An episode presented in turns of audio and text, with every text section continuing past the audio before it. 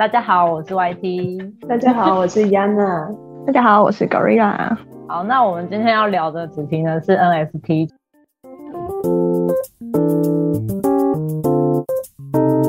其实我们刚刚已经有录过一段了，然后。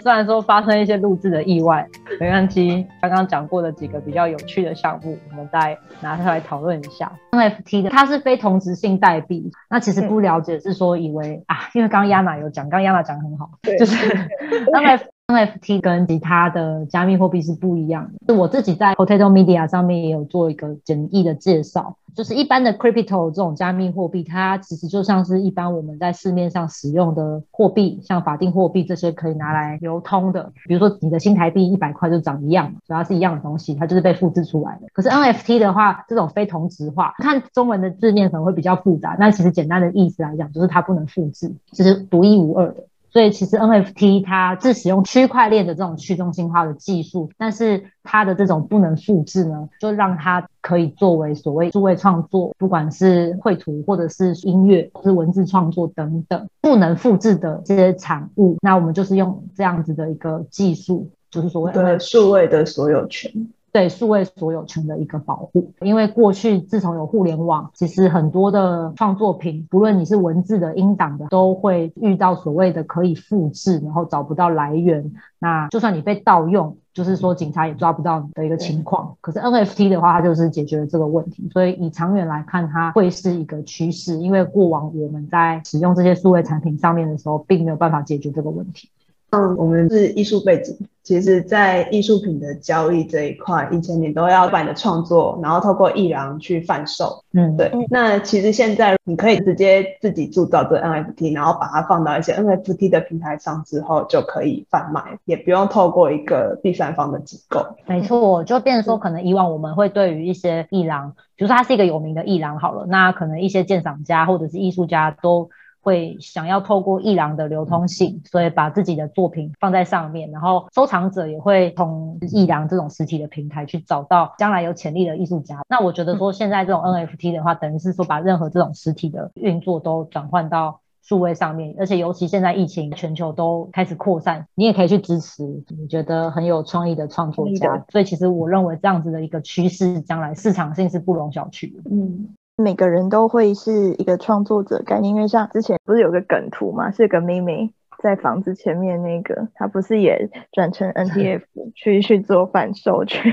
然后有一个创作的能力，你都可以有办法让自己的作品被更多人看到，而且不会中间不会有其他人的介入抽成啊或什么之类，所有最原始的东西都在你这边。有聊到就是那个 Crypto Punk，那是一个市算市场比较高价的艺术品嘛？对，它是目前是最高价，但是它因为它里面其实蛮蛮多人物的，那其实它目前最高价是一个什么头戴帽子然后抽烟，虽然我觉得在这么众多图像里面，我看它我是没特别有感觉，我是不知道怎么它会那么多人喜欢，我就只能说就是艺术的鉴赏性是。就是自己是很主观的，然后他当然有可能会有被炒作的一些因素，所以我觉得在买卖这买这些东西的时候，自己也要考量一下这些众多的因素在里面。其实像 Crypto Prime 它也是最近一阵子才起来，不然它一开始的时候其实没有那么多人知道，算只有区块链的小众才知道。那最近因为在家市的拍卖，所以才比较广为人知。对，没错，没错。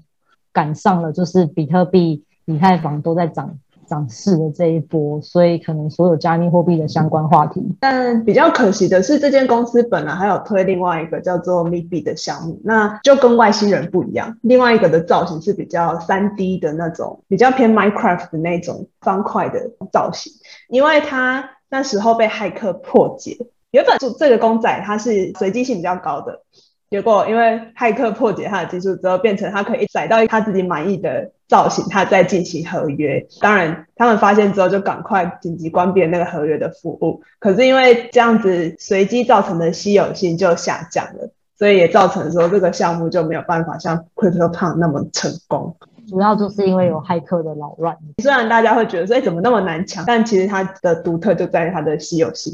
像听区块链的节目，他们也有讲到，就是说它跟那种一般主流的加密货币，像比特币、区块链那种强调流通性很不一样。NFT 就是一个稀有性，你就是想要收藏，然后你拥有它一个收藏品的那个价值。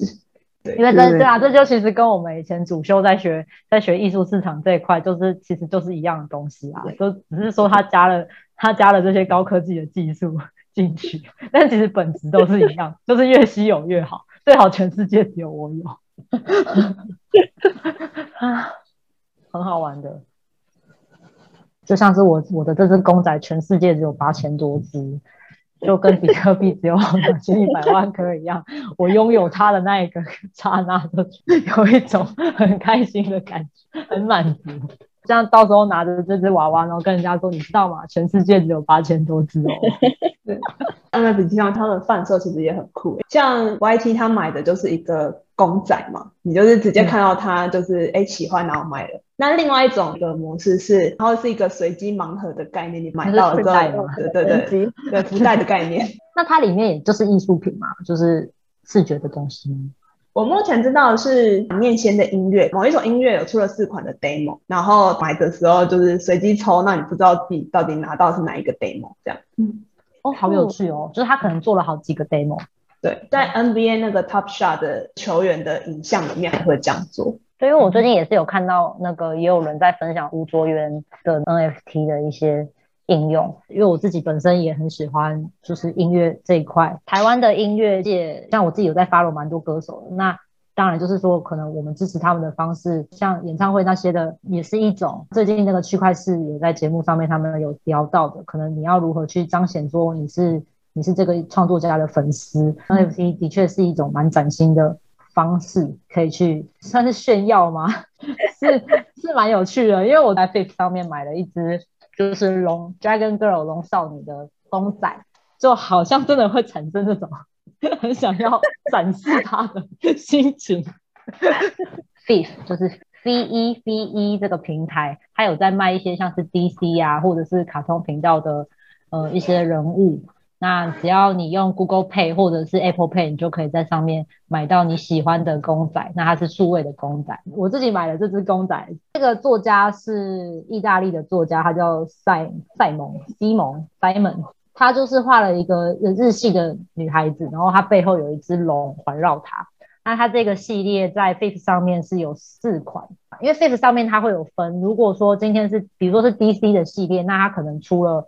蝙蝠侠或小丑，那他会根据说这个款式是被他们视为 common，就是一般款的话，那它在全球的数量可能就是七八千。那如果你再往往更稀有一阶的话，可能就会是五六千的数量。那再少的话，大概就是呃两三千，再更少就是几百个。所以等于是整个全世界里面，你只能买到这几百个的量。那我买的这个龙少女，嗯，它最稀有的那一款是。女孩子的身体是银色的，然后那只龙是金色，看起来是一个这样子的画面。那我买到的是 common，因为全球八千只嘛，我觉得比较好抢。这样当然就是事与愿违，不是我想的那样。那个比较 common 的款式是龙是桃红色的，然后那个少女身上有刺青。如果有兴趣的话，都可以用手机下载。它目前没有电脑版，就是手机公测。反正我看到国外的网友其实在抢购的时候。就是一直在骂，因为我那时候点不进去了，我一整个小时一直来回进去那网页，我买不到，所以很担心。对对，我我因为我我觉得说，我觉得说就是一定要买买看嘛。如果我真我今天是对就是区块链还有加密货币是有兴趣的投资人，我我觉得我有那个义务要去 理解这个世界。本来我自己在写这些。文章的时候，我只是想要传达一些资资讯跟知识量的的知识的东西给别人，可是我没有想到，就是当你自己真正拥有拥有的时候，你的确会很在其中很玩味，就是 它就是有毒啦，真的要小心这个坑，这是一个坑，没有错，它真的是一个坑。对，很好玩，因为因为就是真的会产生出那种，好，我今天花了两千块，我买这只娃娃，然后它可能过了过了几年之后，好，真的真的变成说啊，这个艺术家，因为其实这个艺术家他本来就已经很有名气了，啊，将来可能真的就是，比如说 NFT 也盛行了，然后这艺术家又在更加的更加的，比如说火红好了，那以后这只娃娃它可能真的价格就不是现在这样，嗯，但是身为收藏者的话，是不是真的会愿意把它卖出去？真的又是另外一回事，因为那是一种情感的寄托。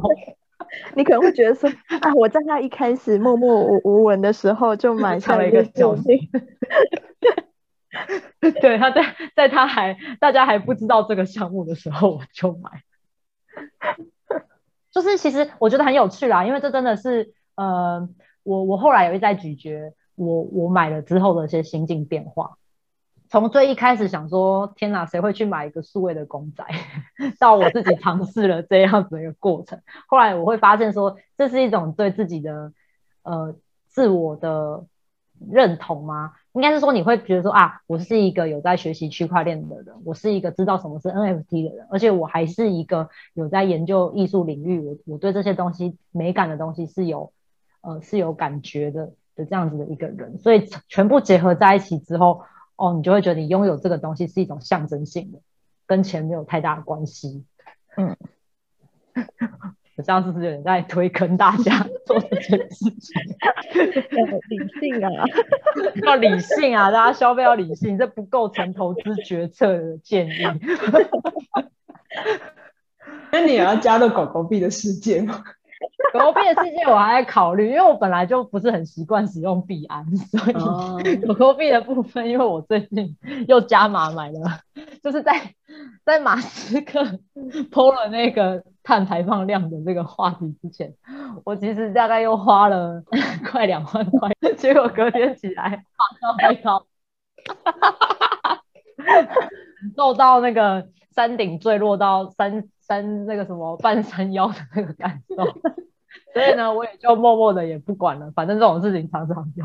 短期的市场不可预测，不可预测。不过我还是蛮希望马大哥下次可以早一点破，这样子我四万六可以不用买单五万五。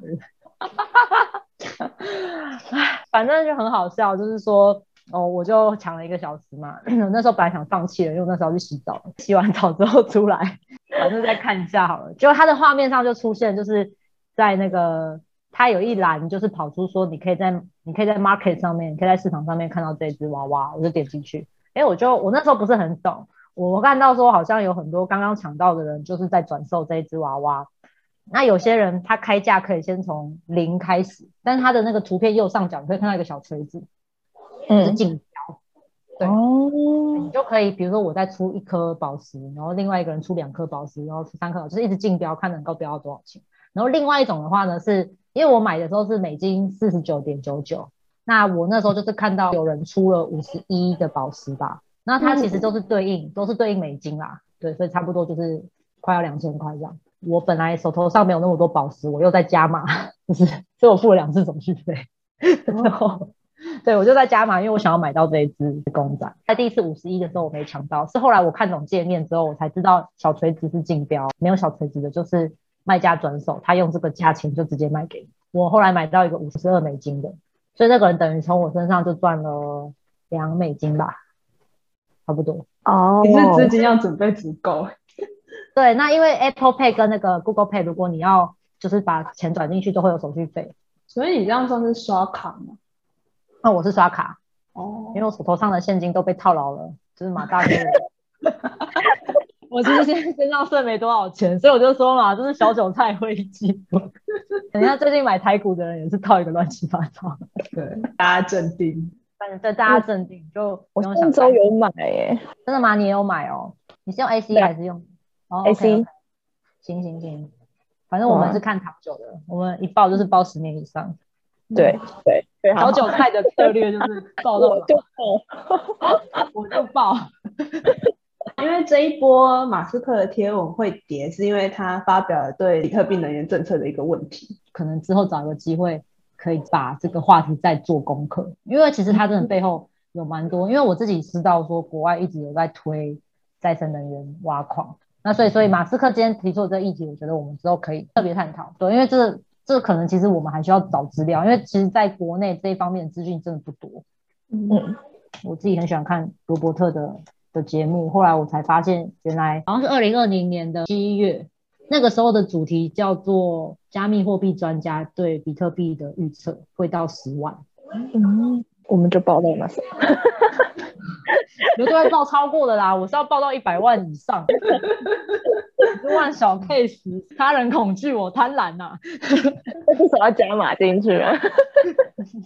以后会到一百万的东西，你管你是买在十万、十二万，长期来看更没有，对，根本还没到五十万，跟我说贵。讨论一下台湾几个比较有趣的项目，像 Yana 刚刚有提到简少年，简少年是一个命理师。他有开一个公司叫淘淘喜，他的那个相命其实是比较具科学性，然后他用算命结合 NFT 的方式，那设计图是请设计师的朋友把他的人像合成在那个清明上河图上面，然后每个作品又取了很生活化的名称。对我刚刚，我们刚刚在在这个技术上在操作的时候，我我有研究了一下它这个清明上河图，他他已经全部售完了，然后大家可以在这个 Loot 这个平台上面。O O T E X 这个平台上面可以购买到，这是我们台湾的团队是新创公司。对，然后刚 Gorilla 你看到他们的那个，人家很心动。他那清明上河图一块要大概以太坊是零点二五至零点三的一个价位，差不多就是两三万块啊。对，OK。而且他的介他的介绍都很好笑。你要看这个吗？声音？啊！我要笑死了！哎，这个可以写马铃薯哎，这这太好笑了！这个我怕我我怕我之后专攻写 NFT，奇闻异事。的日行一善简少年说：移动圣诞树旁边的智慧照友，你的面相看起来下一秒会被这边的木棍敲中蛋蛋。而且那个简少年在里面好可爱哦。哎，很狂哎，就是他自己是命理师，然后有认识设计师的朋友，然后又有这种科技业相关的的资讯，然后就把这全部结合在一起。呃，有一个叫做绿色旺丁，然后那他就截了一一块是清明上河图里面有一个爸爸带小孩去买东西吧，然后那个小孩穿的是绿色的。然后小明，小明跟那个简老师说，感谢老师多年前指点，喜获麟儿，很开心。简少年回他说，我就说只要多穿绿色就容易有孩子，尤其是绿色帽子，你看看你儿子多帅，跟隔壁老王一样。很很有趣。我觉得我这链接贴给狗瑞拉，你自己观赏好了。哪一天你钱准备够，已经开始在看了。可以可以，你钱准备够了。你你先，你先囤着以太坊啦，你先囤以太坊。我的以太坊也涨了，大概两倍有了吧？对，你会被讨厌，我会被讨厌。我们明明说好是小韭菜会议记录，结果每个都是土豪，民间土豪拿来买一个 清明上河图，然后可以当传家宝。因为他在报道之中就有讲说，他在脑海中有一个画面。就是在二十年后，有人拿着这枚爸爸传给他的 NFT 找他算命，那人都会老，但 NFT 的稀缺性能永久流传。我的天，好酷哦！可恶，希望他下次再发行。他的 NFT 其实是五月四号那个时候才上线的嘛，那等于是说才短短的十天不到就卖光光了。然后简简少年有说，算命价格一小时通常是八千八百八十八台币。一般预约都要等两个月后才有时间。我这次特别发行的清明上河图 NFT，无论何时，你只要把 NFT 交给简少年，就可以在四十八小时内约到简少年进行一小时的免费算命，线上或线下就是要看当时简少年的生理位置而定。好狂哦，很狂哎，超狂的！什么叫我区块链算命师，解开成为全球第一个发 NFT 的算命师成就。我天哪，实在是太强了！可是我很喜欢。其 实我不知道他是谁，如果你们好像是透过其他管道很早就知道他，就是 YouTuber 乔瑟夫。因为因为我们的朋友里面有人喜欢看乔瑟夫的脱口秀。然后我有时候可能刚好看到它的标题，如果是我觉得蛮有趣的，我就会我就会看一下。灭火器的一个成员叫做皮皮吧，那他长得跟乔瑟夫很像，就是两个人的头发都有一点长，五官也长得比较像。我现在要点开这个影片，我要他们真的很像。对，因为这主题叫做“像到模糊”，看面相到一半，然后就是换人嘛。比如说我今天帮 A 看面相，然后突然换成 B，然后看看那个面相的 算命师会有什么反应，因此而认识了简少年，好好笑。还有讲一个是线上的展览，台湾有一个 NFT 加密的艺术展览，它是透过声音肖像，然后可以去去做相关的一个应用。然后另外一个呢是台湾男篮呐，就平常有在关注相关体育活动讯息的人，可以去有兴趣的话可以了解一下，就是他跟 ACE 有合作一个 NTF 的一个项目，那大家可以去支持自己喜欢的一个篮球学篮球选手的一个卡牌。哎，你刚刚还有讲到另一个，我觉得也蛮酷的，是不是有国家元首？就是那个，就刚刚讲到那个呃 NTF 的一个展览嘛，它这边是透过肖像声音的使用，就是各国的一个国家元首，然后你在上面它会有乐谱，你在呃观赏的时候呢，它会有相关国家的国歌。会做一个声音的呈现，这样的的一个报道，只要关键字打 NFT，然后跟国家元首，然后这个艺术家是台台湾的吧，蛮多联合联合联合创作，嗯，所以大家如果对声音有兴趣的，就是这个项目的艺术品有兴趣的，也都可以去看一下。嗯，了解。好的，之前你有分享另外一个，就是像运动员，他们其实前期的。就是年轻的那个国外女球员奥利尼可娃，她是克罗埃西亚的网球女选手，她才二十岁。她就是前一阵子的时候，把她身体的一个部位，就是卖给网友作为 NFT 创作的一个媒介这样子。然后它的价位是定在可以用三个以太币去买到它。某一块皮肤的所有权，其实运动员他们或许从学生时期开始就一直在专注做个人的运动方面的训练，就不会说有其他的时间可以去做，比如说投资理财啊，或者是如何去改善呃，比如说经济条件这一些学习。所以以前也有过一个新闻，就是 NBA 的退役选手，呃，因为就是管理财务的方式不当，所以后来就是晚年比较凄凉。我认为说其实。这种比较有些专业性质的一些职业啦，就是为什么说我们一直在强调要学学习投资理财跟财商这一块，就是这个部分的话，将来可以再提到。那如果有兴趣的人，可以在我 Potato Media 的文章里面看到，我有在讲述罗伯特清崎讲的那个 ESBI 象限，因为其实运动员。的话，在这样子的分类里面，他们也是属于某种专业人员，可是他们对于这些如何样去筹措资金的这些资源，他们是比较不清楚的。很多都是靠国家或者是企业去筹募资，让他们可以出去跟其他国家的选手比赛。那所谓的为国争光，那其实通常运动员，如果你不是第一名或者是前三名的那一种，很多都会遇到就是没有资金让他们去比赛。那有一些人退役了，可能就是变成。只能去当教练或者什么的，所以我对我会认为说，像这个克罗埃西亚的这个网球女选手，她的这样的一个做法，呃，是比较新颖，而且其实很多的运动员、运动员也好，或者是其他的专业人员也好，他们都可以去效仿的一种模式，因为他们可以用他们个人的声量去做一些商业上的应用。我是觉得这是一个很杰出的一手，这这这样子的应用啦，我我觉得说。呃，或许目前看起来争议性很高，但如果你去剖析这些各行各业他们所遇到的一些经济上面的状况，你就会理解说，其实他这样子操作是会帮助他的这个职业生涯的。真的学这些东西，你就会觉得学不完哎。其实我们刚刚都在聊比较偏著作权的这一块，然后其实像 IBM 啊，他们目前也有在发展，就是将专利注册 NFT。想要改善就注册专利的这一块，让它可以更便利。IBM 啊，我看对，IBM 是做做什么的？IBM 刚看到国际商业机器公司，它有软体服务，然后又比较硬体的，跨出艺术走向商用，这蛮多可以探讨的东西。之前之前我们基金会有邀请他们的总经理来演讲。哦，是哦。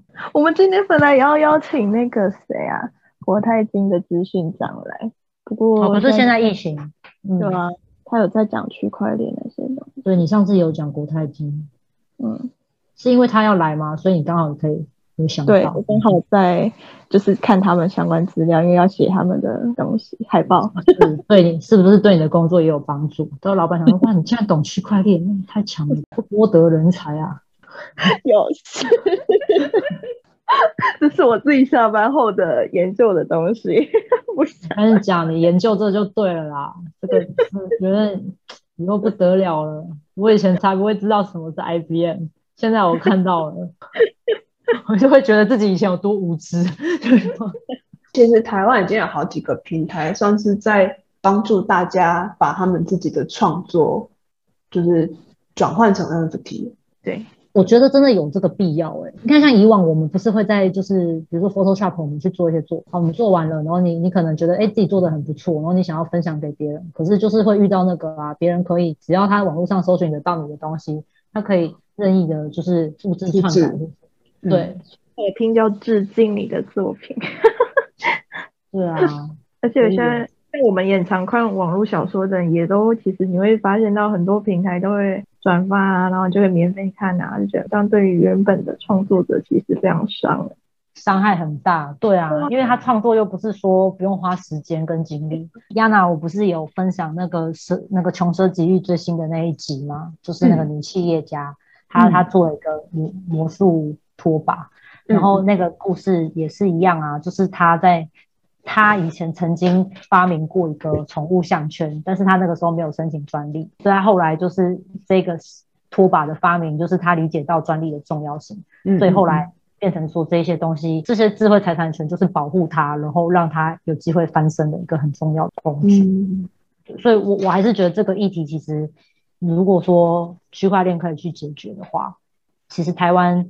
要把它发展起来，因为这这其实对我们的整体经济而言是一个很很好的工具。我觉得我们不用再靠炒房了。台湾的发明能量其实很强，对我觉得我们的创造力是很很好的。可是就是变成说我们，嗯，我最近也听到新的一集百灵果他们刚好是就是在讲到说有一些国外的创投，因为这一波疫情的关系，所以他们转而来到台湾，就是投资一些。想要看看有没有一些新创的投资机会，这样子台湾是真的蛮，我觉得很有潜力。嗯，可是我们以往因为就是一些地理环境，然后跟政治的地缘的因素，所以我们可能没有办法。可是如果靠这种像是数数位的力量，我觉得可以做到。我那时候就在想，你说政治的因素，如果说真的是 NFT 的话，是不是就可以打破那个国际的打压？有可能啊，这是有可能的，我觉得啦。你要把台湾的名字刻在 FT 上，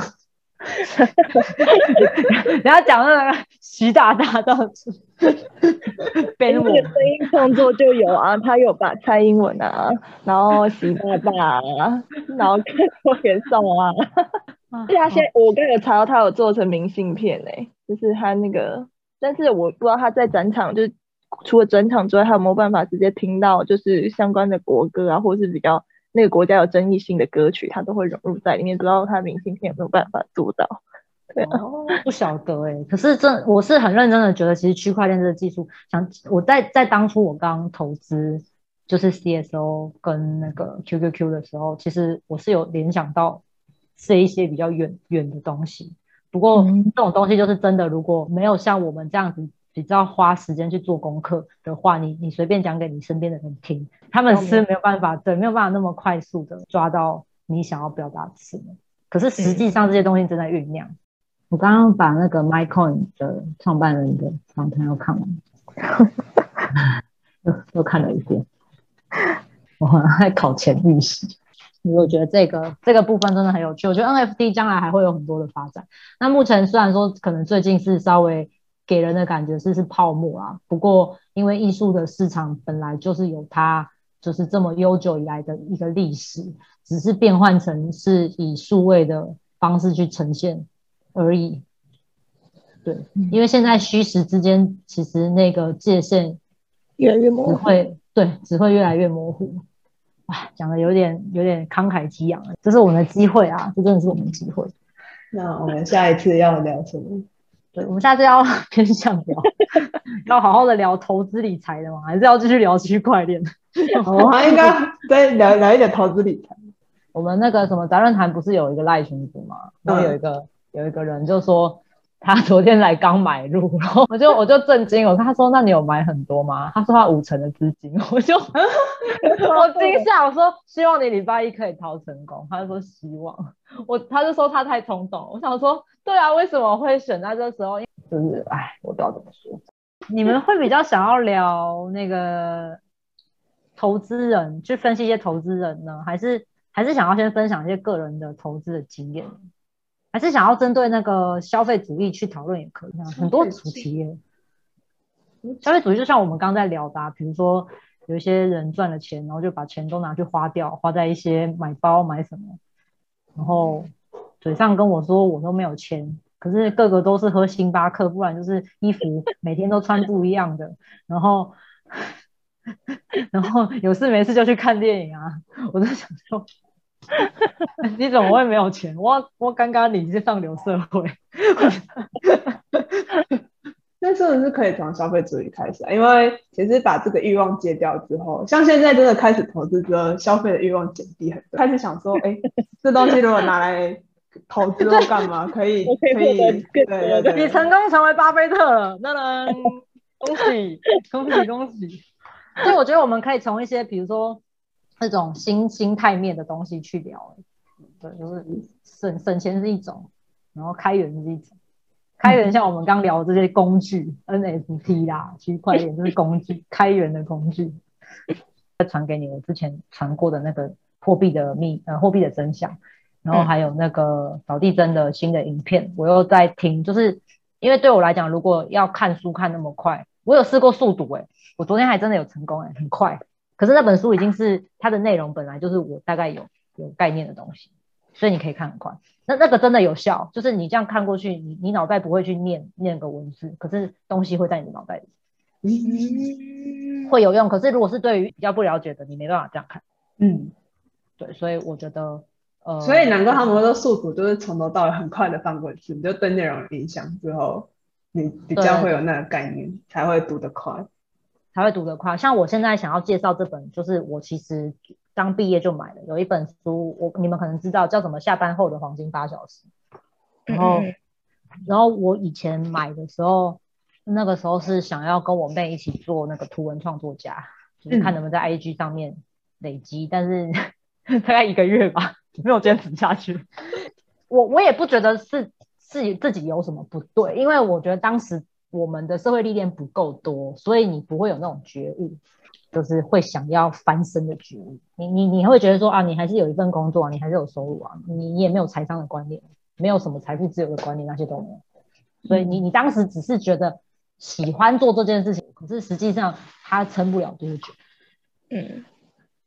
啊，我觉得《黄金八小时》这本书有点延伸我写那一篇，就是不要当老板的奴隶，因为他这个《黄金八小时》这本书，它像是告诉你该怎么做这件事情该怎么做的工具书，如何不要让你的时间被水质给吸走，它叫做生命水质。它有提到一些，比如说帮老板加班，他要学到一些啊，什么就是如果你不去善用你下班后的八小时，嗯。有些人压力会更大，亲密关系减少，然后或者是会有比较容易得到一些心理疾病吧。然后有一些有一些那个伴侣的性生活也会减少，因为他们时间不多，或者是越来越胖，幸福停滞种种。这就有点像小船之前在讲通勤这件事吧。通很早出门，然后下班回来又是花了一两，又是又一个多小时就过去了，然后等到回到家，然后整个弄好之后，就是已经八九点。对，你想想看那有多累，就是就算你想要有一点你自己的时间，可是当你回回过神来，其实已经到了洗洗睡的时间。对，嗯，对我我可以理解啊，因为像在火锅店，火锅店来讲的话，是当然通勤时间很短嘛，可是整体上班时间很长，所以你回家就是洗澡睡觉，真的就是你你能多花一点时间划手机，都觉得好奢侈哦。所以各位，我们要做投资啊，不然钱越来越薄了。薄的一个不要不要的，吹弹可破。我们要聊，我们聊什么？好，消费主义吗？好，主义。哦，是阴谋论。以这本为大方向出发，这样。可以，你们可以查查有什么什么叫新穷人吧？好像我之前看到什么新穷，哦，新穷人为什么我们这个时代出现这么多新穷人？哦，就是我刚刚跟你讲那种啊，就是他跟我讲他没钱，结果我发现他过得比我好，就是 我一件衣服已经穿三四年了，然后穿到不能再穿，然后对方跟我说那个对对，我我连多少多少钱都没办法拿出来，然后我发现，哎靠，看起来不像啊。有，这是叫什么穷奢极欲跟堆金积玉，其实很多有相关的主题都有在讲，你可以嗯，去稍微看一下，是我之前一直在探讨。